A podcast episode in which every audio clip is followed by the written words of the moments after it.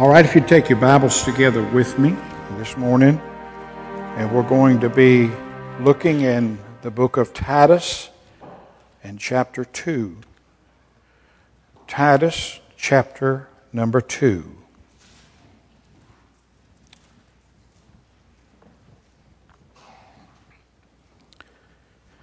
And I've been, uh, we're going to be looking at verse 14 again, of course.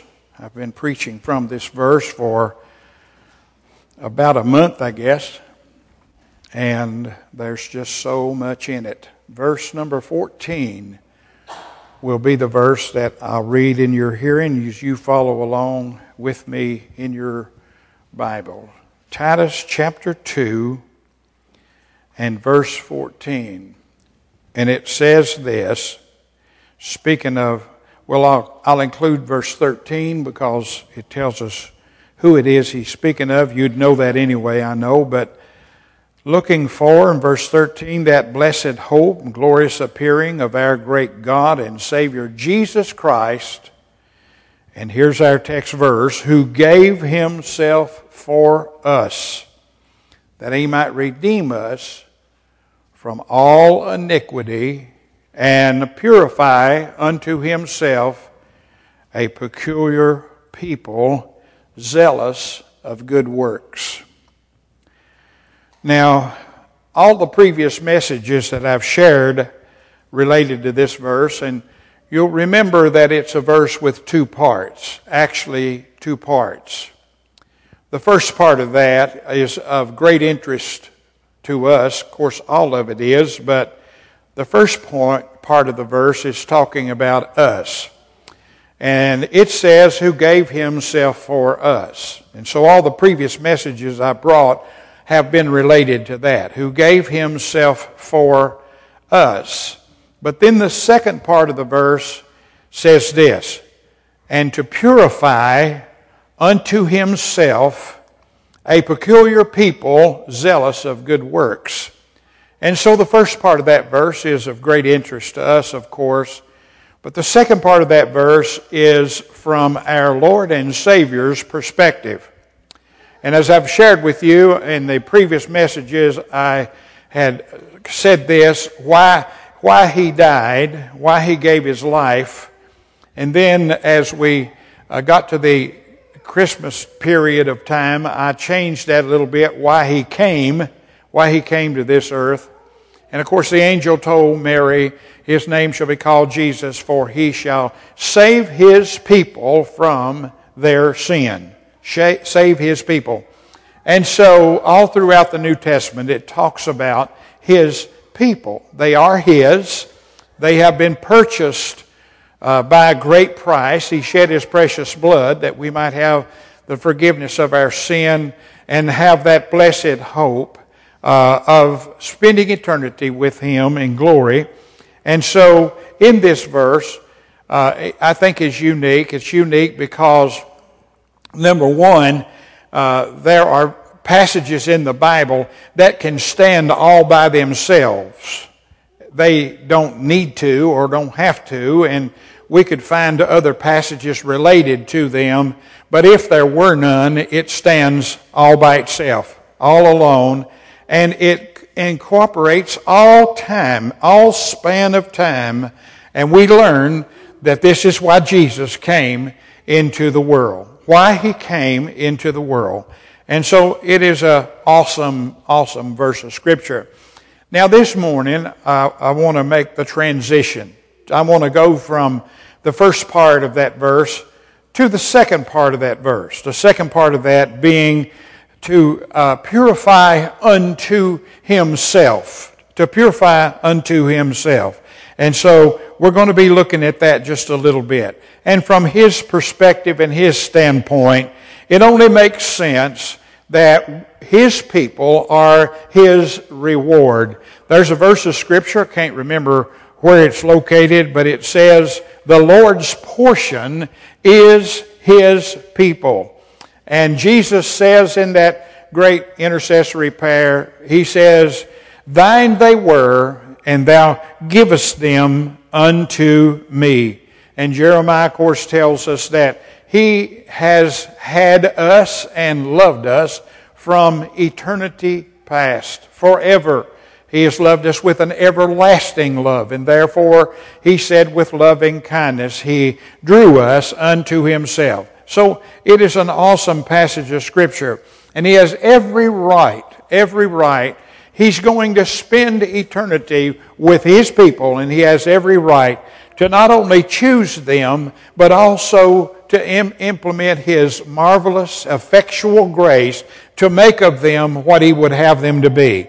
And that's going to be the theme of this second part of the verse. That that's exactly what Jesus is doing. He's in the process of purifying unto himself a peculiar people zealous of good works. And what awesome truths there are in those words that are spoken in that verse. Now, this morning, I want us to think about that term, purify unto himself. I want us to think, first of all, about what it means to purify. What, what is the meaning of that, of that word, purify? So, purify and unto himself, which would teach us that it is a sovereign act of his will and purpose in doing so. A sovereign act of his will and purpose in doing so.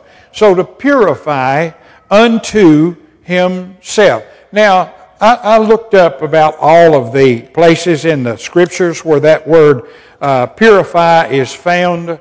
And uh, in the Old Testament, uh, it is used almost exclusively for uh, the ceremonial procedure uh, when one had become unclean. In other words, to purify themselves. And of course, God in, in the Old Testament gave certain things and procedures and uh, uh, sacrifices and the like in that process of purifying oneself. And it was ceremonial. And we would, we would look at them passages of Scripture and we'd, we'd have to say, well, I don't see that there's anything about, about that outward act that would make anyone pure. And the conclusion that we'd come to in that is that they would do those things as an act of faith, and actually the, the purifying would be coming from the Lord, that the Lord must do that. And so we would be right in thinking about that. And so uh, he's not saying here uh, in this passage of Scripture uh, that you purify yourself and you shall be a peculiar people zealous of good works. Even though the Bible does tell us, does say that, but I want you to know that it is truly an act of the Lord. Or he's not saying you purify yourself, you, you become perfect, you become absolutely clean, and that'll be the grounds of my choosing you. Now, anybody that's familiar with the scriptures would understand that that's not the grounds of his choosing. And I hope to, in a moment, share with you some passage of scriptures that uh, bear that very fact out. And so, uh, what it is, is uh, a, even when we're told to purify uh, ourselves, I'll, I'll give you an example of that. It is in the book of James in chapter number 4, and it's in the eighth, eighth verse. Uh, 7, verse 7 says this Submit yourselves therefore to God, resist the devil, and he'll flee from you. And then the eighth verse says this Draw nigh to God, and he will draw nigh to you. Cleanse your hands, you sinners, and purify your hearts, you double minded. Now, the purifying of the heart I think that anybody familiar with the scripture would uh, understand that that is an act of his sovereign grace wherein he uh, bring, makes that uh, a, reality. And there's a couple of examples of that in the book of 1 Peter. Of course, if you've turned to James 4 8, you're close to that. In the first chapter of 1 Peter, it says this Seeing you have purified your souls in, the obe- in obeying the truth through the Spirit unto Unfeigned love, unfeigned in your King James Version always means not fake. It's unfeigned, it's not fake. Uh, unfeigned love for the brethren. See that you love one another with a pure heart fervently.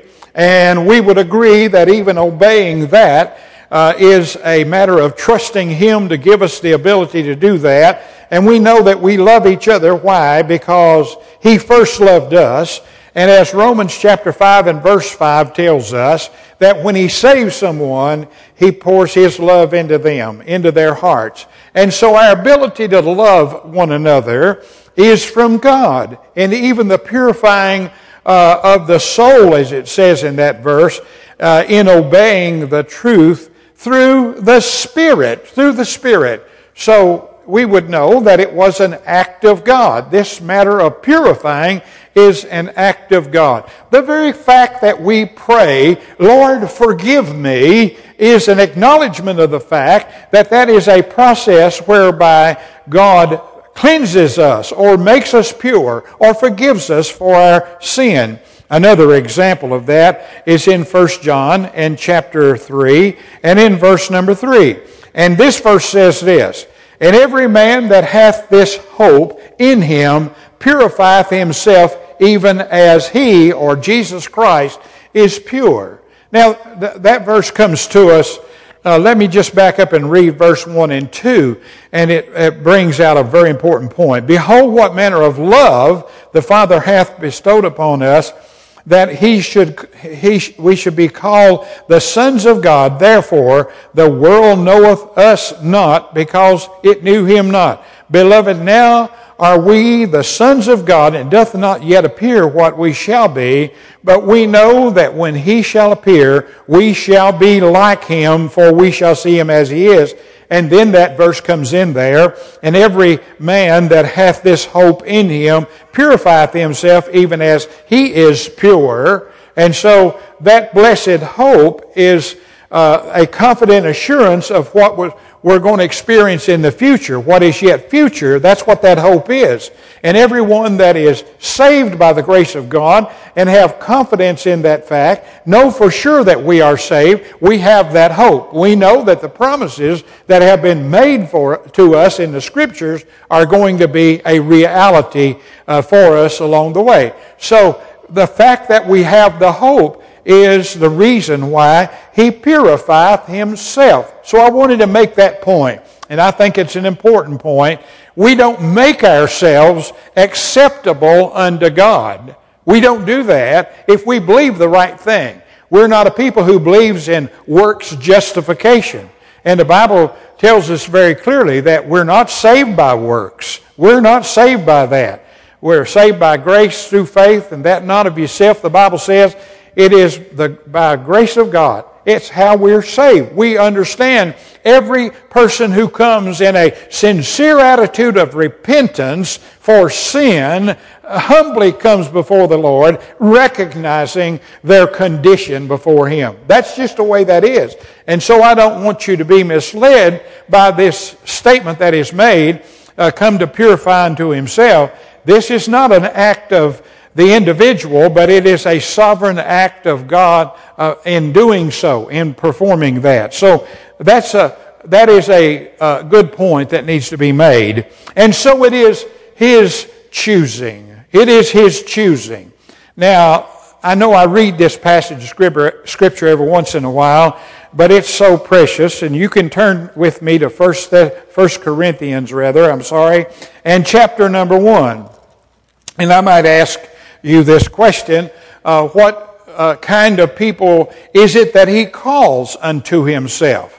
What is it that he calls unto himself? And the Bible answers this really well in 1 Corinthians chapter 1. I'll begin reading in verse number 26 where it says, For you see your calling, brethren. You see your calling, brethren. Anyone that has ever experienced that awesome call of God and bringing to our awareness of our condition and our need before Him, we look at that and we see that. We understand that. And he goes on to say this How that not many wise men after the flesh, not many wise men after the flesh, not many mighty, not many noble are called. So you see how it falls into the statement about purifying well, we could add that uh, to it, not many that have purified themselves. You could say that because it's a biblical reality. And it says in verse 27, But God hath chosen the foolish things of the world uh, to confound the wise. And God hath chosen the weak things of the world to confound the things that are mighty. And the base things of the world, and the things which are despised, hath God chosen, yea, and the things which are not, to bring to naught the things that are. And then we find out why that is in the 29th verse. And this is an awesome verse. That no flesh should glory in his presence. Now, I don't know about you, but over the years, I've gotten in a lot of discussions with people. And some people, you know, what I never knew until I got to talking with them and everything. And I want you to know I've met a lot of people over the years who, uh, when they start talking about the reason why they know they're saved, they'll, they'll say they know they're saved because they've earned it. And they've, they've worked for that. They'll, they'll actually say that. And uh, uh, of course, some of those conversations have been uh, quite lengthy and, and have been people that I never met before the conversation started and run into them again later and, uh, and, and, and them tell me certain things just because they know to aggravate me, that it don't sound right, you know. And uh, one such fella, I run into him uh, quite some time after our conversation, and I said, How you doing? And he said, I'm still holding out. Well, I knew what he meant by that. I knew exactly what he meant by that. He believed that it would lead to his salvation, and, and he had already told, told me that very thing. And so uh, the Bible tells us here the kind of people that God calls so that there's no, there is no glorying, no flesh should glory in his presence. I want to tell you, my friend, if you're truly saved by the grace of God, one day you'll fall on your face before the Lord and Savior, Jesus Christ, and you will just praise Him for His marvelous grace and His mercy that has been bestowed toward you. There'll be no pride or arrogance in His presence. There'll be none. And I want to tell you, if you're right with the Lord today, there's no arrogance in His presence now.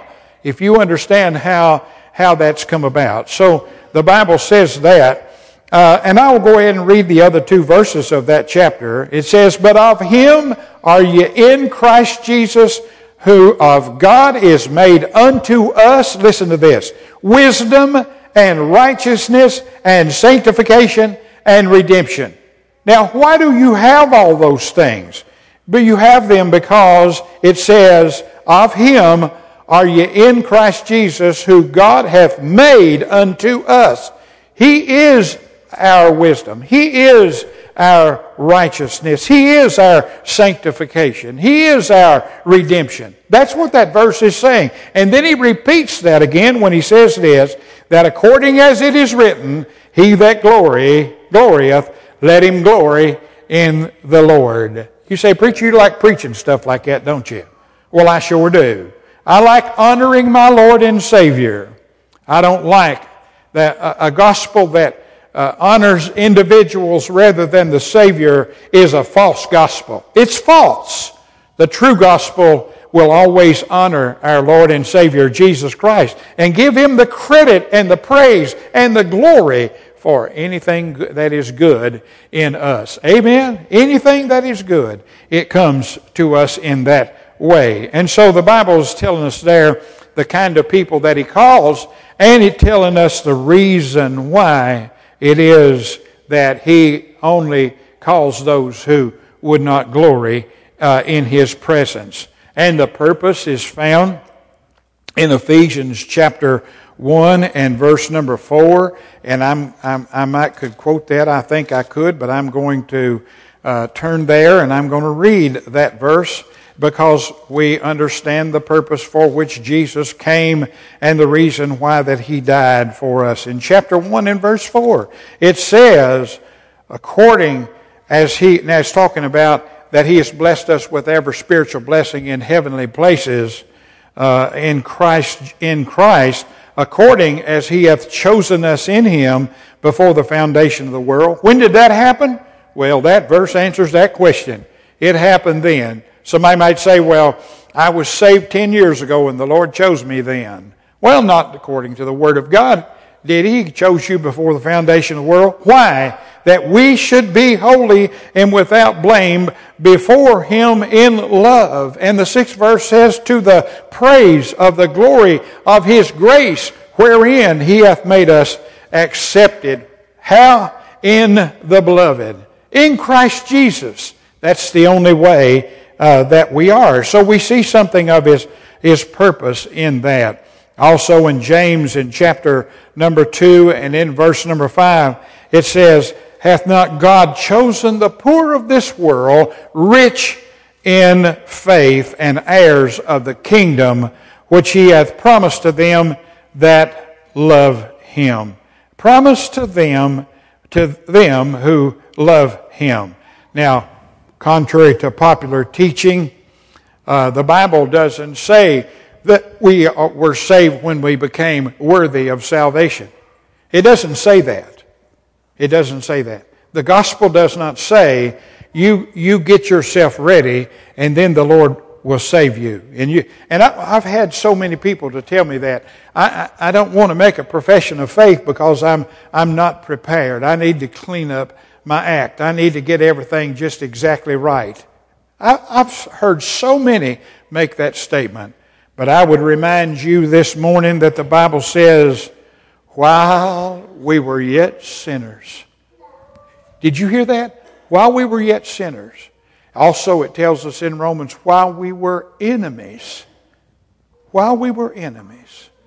It tells us in Romans 2, when we were without strength. When we're without strength. You know what kind of person the Lord saves? He saves the one that can't save himself.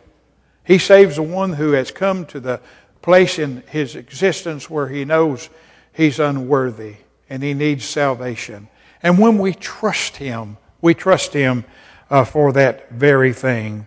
And so it is a wonderful and marvelous uh, truth of that. And so the verse is telling us that in, in this short little term that we found there, purify unto himself. I think anyone, when they think about that statement, purifying to himself, that that's something he does. You say, has he got to say so in that? He sure does, because it's for himself to purify unto himself. Oh, my friend, he's going to be with you throughout all eternity without end. And I want you to know the Bible's very clear about something that he is in the process of purifying a people for himself. That's what he's in the process of doing. And so we would know that that's an act of his sovereign will and purpose, and it's on his part. Now, I understand, as I've already shared with you in many ways as we've, as we've gone along, is that there is a popular teaching in the world today that's opposite of that. I don't preach that. I preach that my friend, I can tell you how good God's been to me. I've known the Lord for, I think it's 57 years of my life. And the one thing that He's taught me over and over and over and over is you're not worthy of that. You don't deserve that. And so that's why it is by His marvelous grace that He has saved us. And so that honors Him. Now I want to spend just a little bit of time on how that's done. And there are many things that I can bring to your attention. There's a lot of things taught in the Bible that is in this process. And I want you to understand something. It is a lifelong process as, as we live our life and we experience His working in our life. It starts, He starts it, He initiates it, and He starts it and I got news for you, He also finishes it.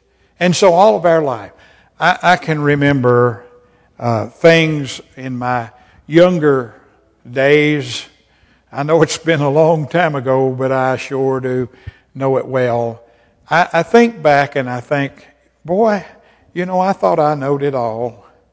But man, I tell you, I just didn't hardly know nothing. I didn't hardly know anything.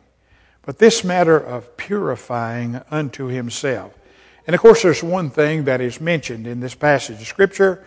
Uh, it talks about being redeemed. Redeem us from all uh, iniquity. Talks about that. And purify. Now, there's an interesting thing about that word purify.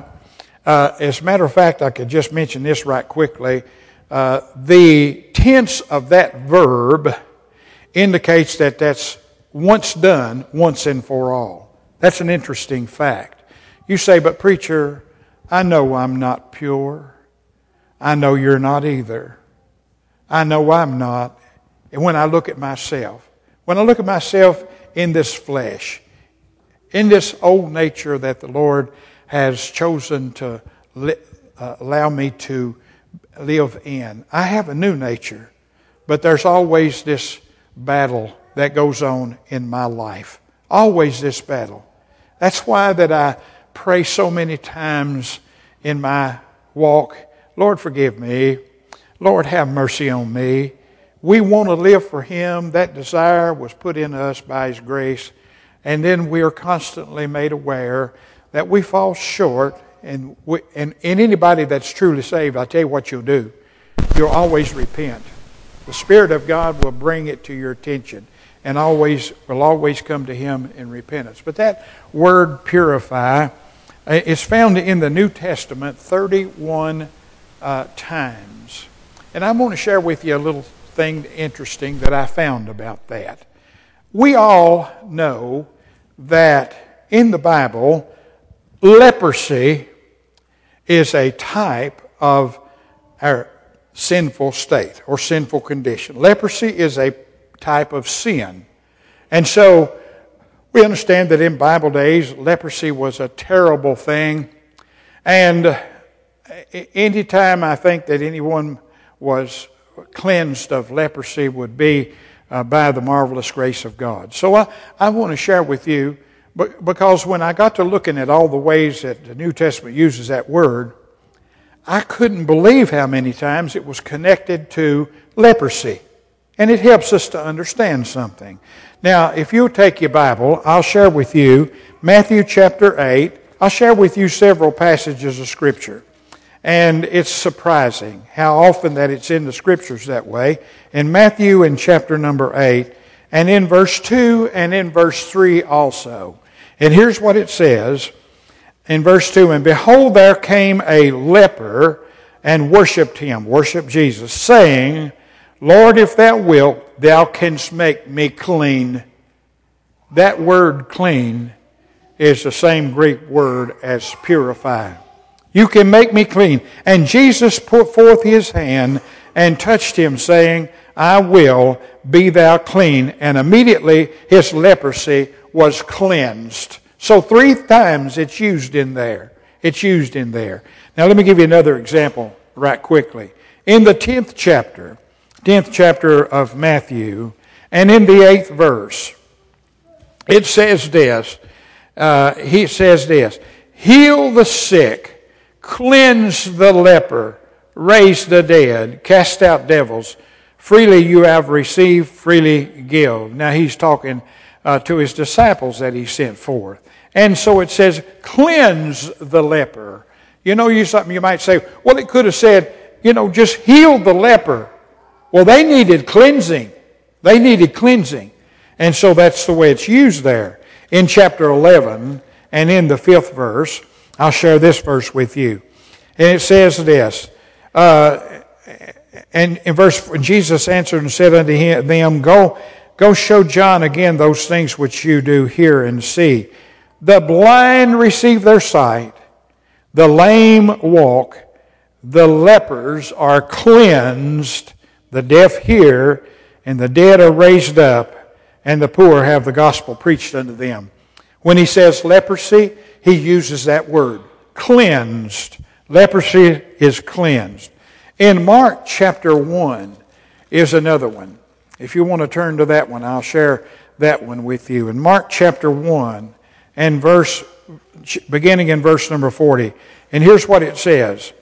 And there came a leper to him, beseeching him, and kneeling down to him, and saying unto him, If thou wilt, thou canst make me clean, or you can make me pure, make me purified. Same word.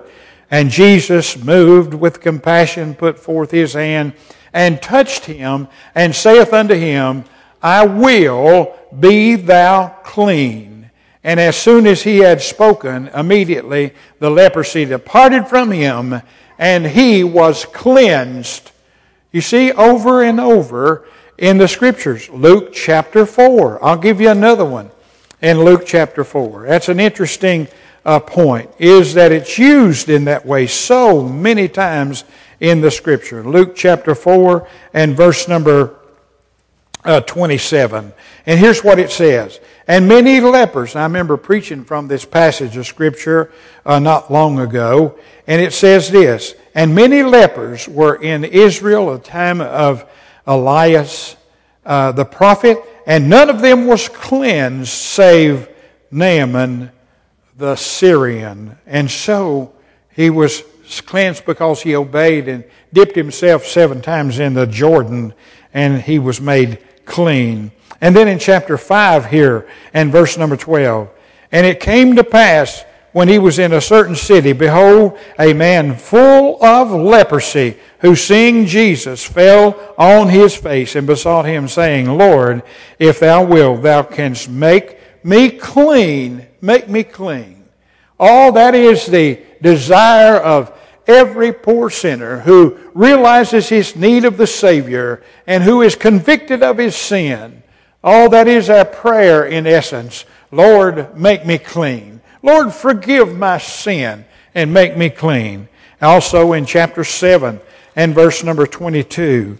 7 and verse 22 says this And Jesus answered and said to them, Go your way and tell John what things you have seen and heard, how that the blind see, the lame walk, the lepers are cleansed, the deaf hear, and the dead are raised, and the poor uh, have the gospel preached. And so it is over and over. I couldn't hardly, and there are many, many more, many, many more. I could just keep right on giving them to you. And you can look that up for yourself and see how it's used there. Lepers were cleansed. Lepers were purified. All poor lost sinners are purified too by the blood of Jesus Christ. And I want to tell you this morning if you know Christ as your personal Lord and Savior, you might say, Well, I'm unworthy. I know I don't deserve that. But He views you through the blood of Jesus Christ. You're under the blood. You are in Christ. So in Christ, you have been purified if you have been saved. So over and over in the Scripture. And I'll just mention just one thing that is brought to our attention in this in this very verse of Scripture. How does he do that? What is involved in that process? And I don't know whether I'll share this with you in the future or not, but there are several different things that are mentioned in the Bible. In this verse, it says here in verse 14, who gave himself that he might redeem us. Redeem us. And that is an awesome word. We could say redemption is part of that justification, sanctification, adoption. There are so many things that are taught us in the Scripture that are part of that process. It's a process that Jesus is working and performing. Jesus working and performing. And so it talks about redemption. And uh, redemption has this definition it means to release or liberate on the receipt of a ransom, a ransom that's paid. A ransom is the price paid to re- redeem a slave or a captive, uh, to loose and unbind. I read somewhere one time that during New Testament times that Ro- the Roman Empire had multitudes of slaves.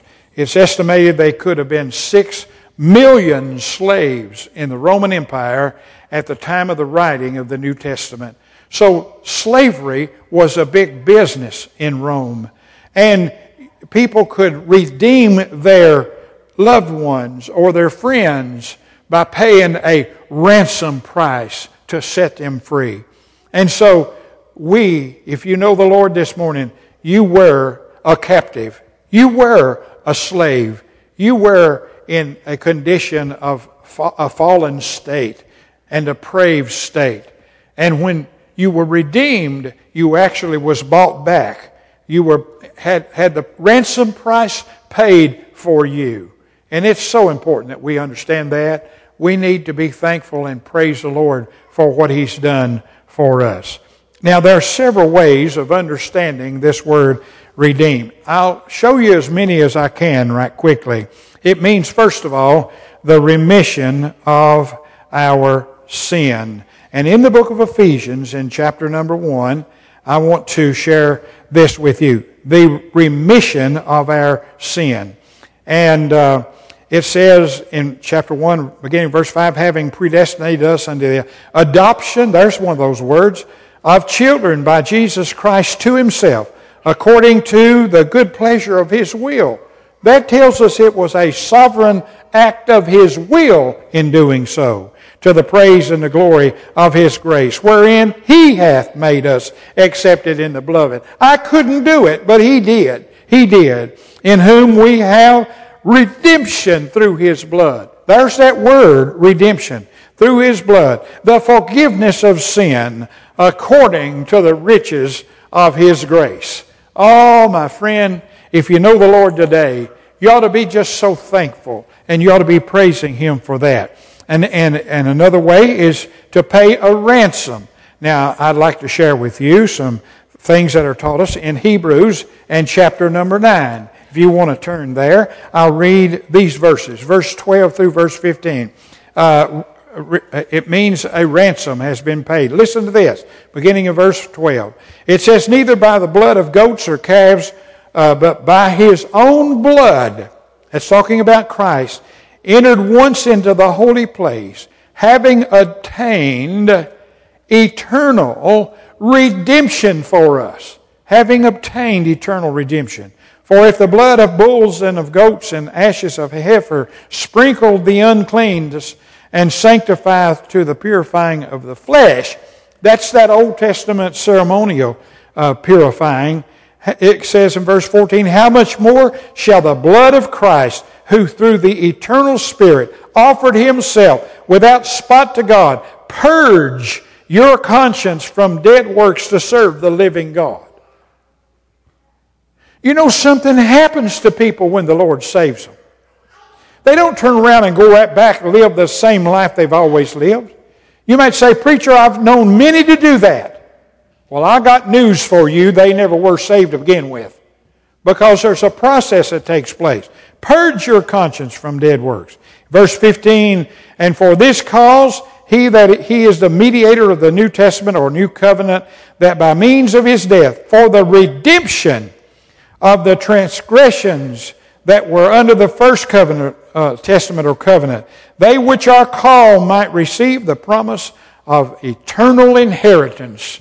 Oh, what an awesome truth that is. If you can say, I'm redeemed, you can say also, there's been a ransom price paid for me. And then another thing I want to call your attention to, it is to remove the curse. And in the book of Galatians, it talks about that in the book of Galatians in chapter number 3 and verse 13. This is an awesome verse. Listen to what it says. Christ has redeemed us from the curse of the law. Oh, I'd remind you this morning if you were still under the law, you would be hopeless. Because the law was to make us aware of our sin. Obeying the law could never save anyone. And if you think you could, uh, if you try to keep one, you got to keep them every one, all of them. And it's humanly impossible. So to redeem us from the curse of the law, being made a curse for us, for it is written, Cursed is every one that hangeth upon a tree. So to remove the curse, and then as I shared with you, also to redeem us from a sinful lifestyle. In 1 Peter in chapter number 1, 1 Peter chapter number 1, and in the uh, 18th verse, listen to this. For as much as you know that you were not redeemed with corruptible things as silver and gold from your vain conversation, that word conversation in this verse means lifestyle. Your vain being, vain lifestyle, uh, conversation received by the tradition from your fathers, passed on to all of the human race but with the precious blood of Christ as a lamb without blemish and without spot, who verily was foreordained before the foundation of the world, but manifest in these last times for you. That's how we are redeemed. Redeemed by the blood of the Lamb. And there, there's a song, Brother Aaron, if you could find it right quickly, we'll close with it. Redeemed. Redeemed by the blood of the Lamb. He probably already had something else picked out. But I want to, I want to say this this morning if this marvelous and wonderful act of sovereign grace is working on you. And that's what happens. It starts, how does it start? How does it start? And I tell you, it's been such a long, long time ago, but friend, I can remember just like it was this morning. I remember how it was. I'm so thankful for preachers who preach the gospel straight and true. I'm thankful for Sunday school teachers who taught the truth to their students. I'm thankful for parents and grandparents who taught the truth. I come in my life to know that I was a poor, worthless sinner and I needed salvation. And all I can remember, say, preacher, do you remember where I've told you this before? But I was going down to the creek bottom to get to help get the cows up to milk them. You know, you had to milk every morning and night, no matter what. But we did it before we went to church, and I remember exactly where I was at. And I stand, and I stopped in that cow path, and I looked up, and I I remember the prayer that I prayed, and I remember how I felt. I knew I needed a Savior. I knew I needed Jesus. And every single moment since then, I still need Him. Father, thank you for what you have done. And Lord, if there's anything we've done, and I know that there are many here who have done many things. There have been people who have made a public profession of their faith. They followed you in baptism and in membership of a New Testament church. There have been many that have done many things, but we do them not to be saved, but we do them because we are. We are saved. It's like being convicted when we fall short, and we do as your children, and we're convicted of it, and we pray, Lord, have mercy on me, forgive me, restore me, help me to have victory over these things. All of that is His working in us. We thank you for it, praise you for it. In Jesus' name and for His sake we pray. Amen. Now, would you stand with, with me while Brother Aaron leads us in this number?